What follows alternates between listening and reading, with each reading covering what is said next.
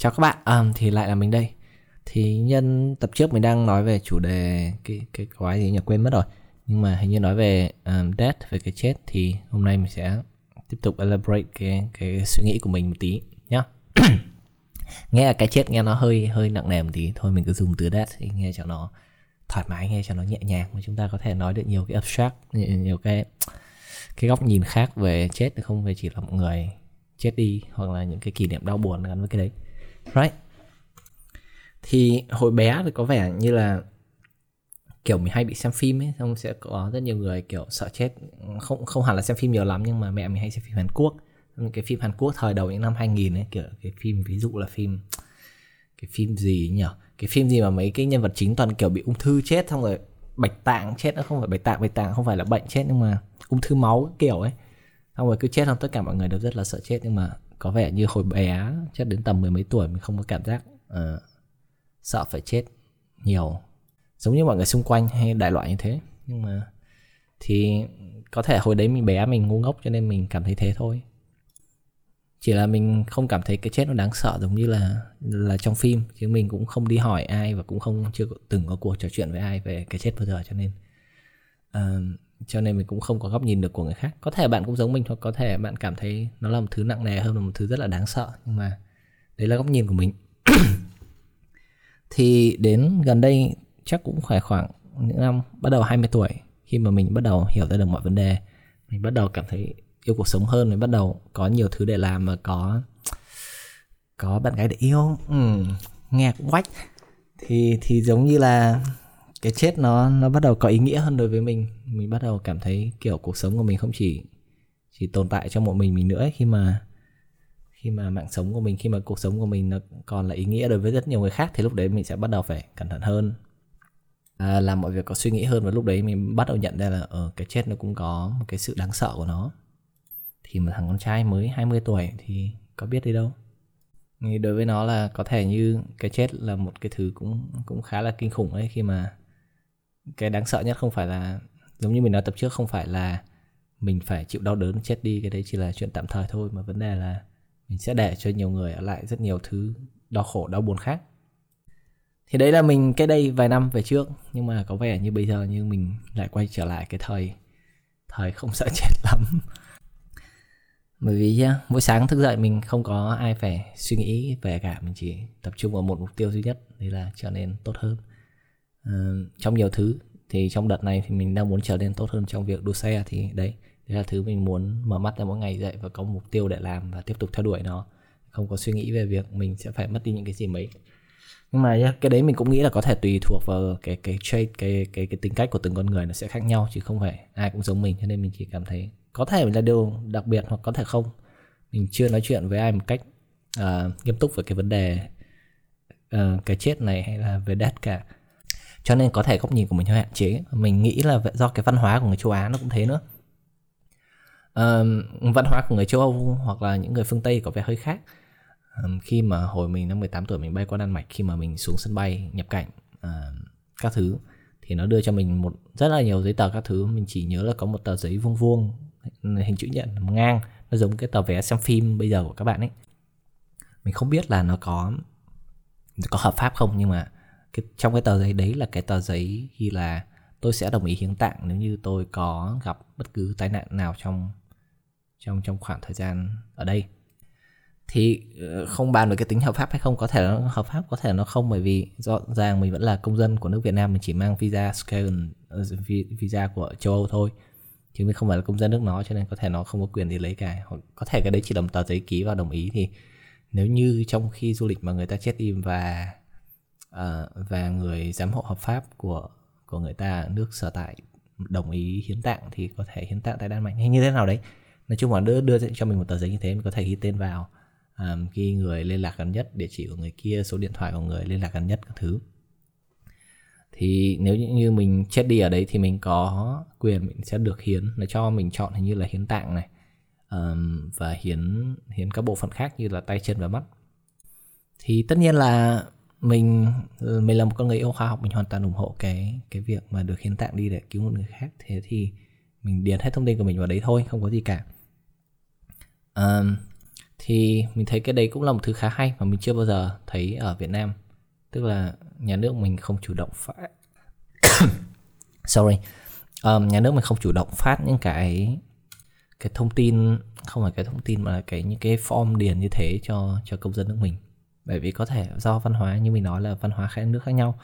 Nhiều người ở Việt Nam không muốn ủng hộ không phải không muốn ủng hộ mà do cái tín ngưỡng và tôn giáo của người ta thì cái việc hiến tạng người một người chết đi mà không được không được toàn thây nghe nó hơi kinh. Không được toàn vẹn để để có thể chôn cất hay là để có thể thờ cúng như thế nào đấy thì nó không một điều không tốt. Nhưng mình chỉ là một người theo chủ nghĩa khoa học và mình uh, mình không có vấn đề gì với cái việc đấy cả mình nghĩ là mọi người cũng nên thế. Chỉ là dưới lời khuyên của mình thôi bạn hoàn toàn có thể quyết định theo ý của bạn bạn có thể đăng ký hoặc là không đăng ký thì tùy tùy theo cách nghĩ của bạn.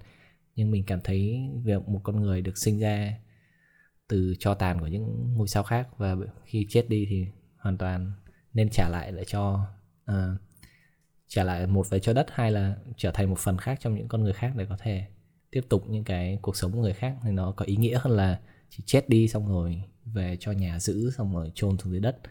Xong rồi vài năm sau cũng không ai nhớ tới mình. Thì đấy, mình chỉ thấy cái điều đáng sợ nhất khi chết đi là không ai còn nhớ tới mình, không ai còn treasure những cái cái cái quan hệ những cái kỷ niệm, những cái ký ức của mình cả.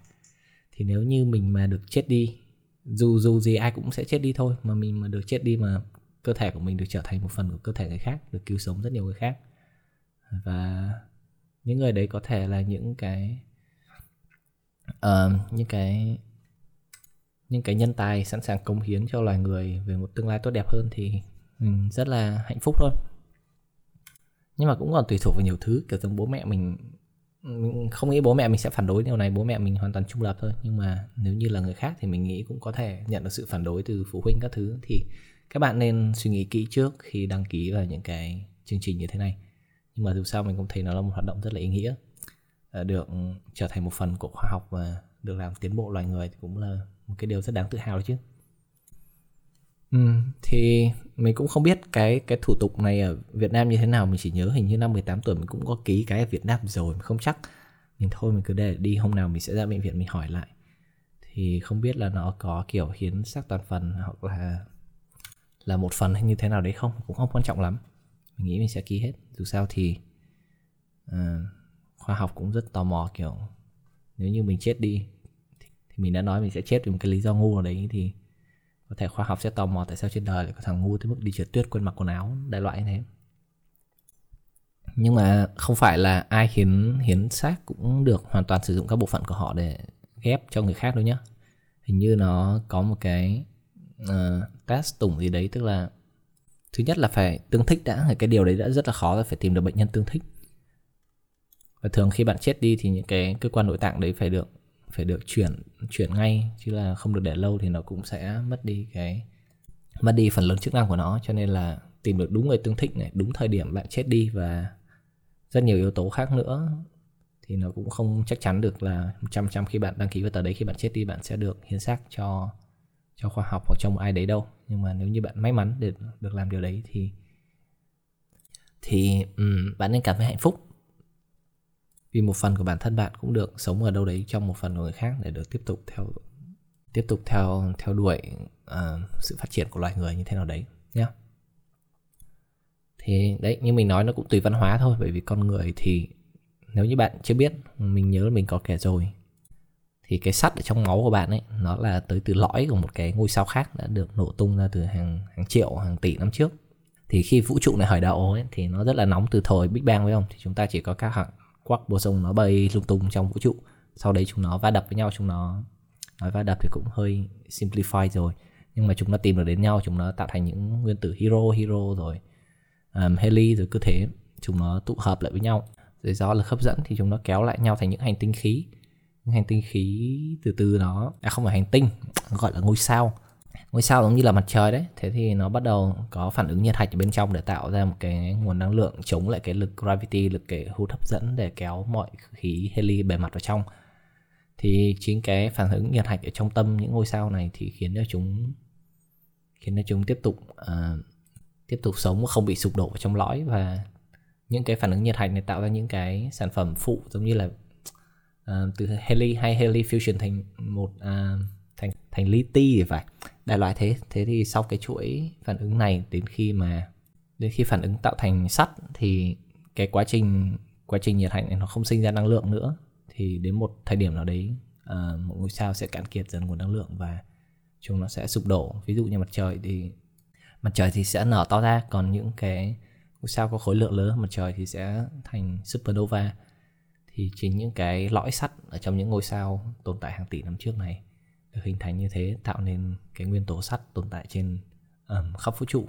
Rồi các nguyên tố nặng hơn cũng được sinh ra từ cái supernova này nữa kiểu vàng bạc sắt do nó quá nặng và không thể được hình thành một cách tự nhiên theo cái quá trình um, phản ứng nhiệt hạch ở bên trên. Cho nên đấy là lý do tại sao vàng bạc uh, những cái kim loại nặng hơn uranium các thứ nó mới quá hiếm ở trong đất.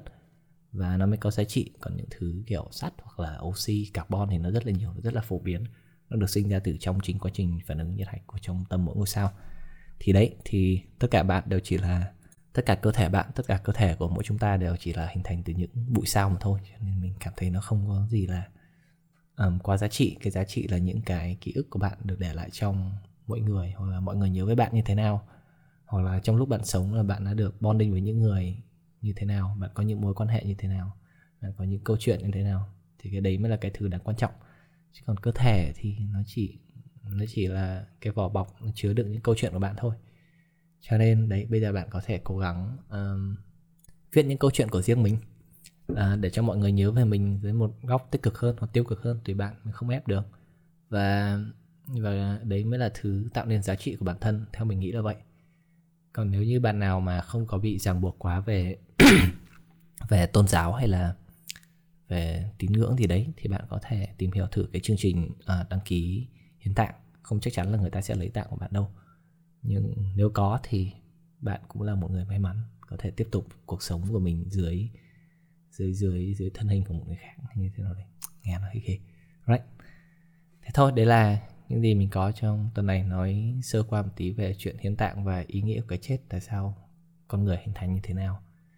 Thì yeah nếu bạn cảm thấy hay thì bạn đang nghe trên Spotify thì nó có cái nút follow ở phía bên trên bạn có thể bấm vào và theo dõi cái podcast này. Mình sẽ cố gắng ra tập này đều đặn hơn mỗi ngày một tập. Và nếu như bạn muốn nhắn tin hoặc trao đổi hoặc là trò chuyện tâm sự à, phản bác bất kỳ quan điểm của gì của mình thì ngay dưới cái podcast này sẽ có cái description nhỏ nhỏ. Bạn có thể bấm vào đấy và để lại cho mình một đoạn game nhá. Thế thôi. À, đấy là tất cả những gì mình có trong hôm nay. Hẹn gặp các bạn vào ngày mai. Bye.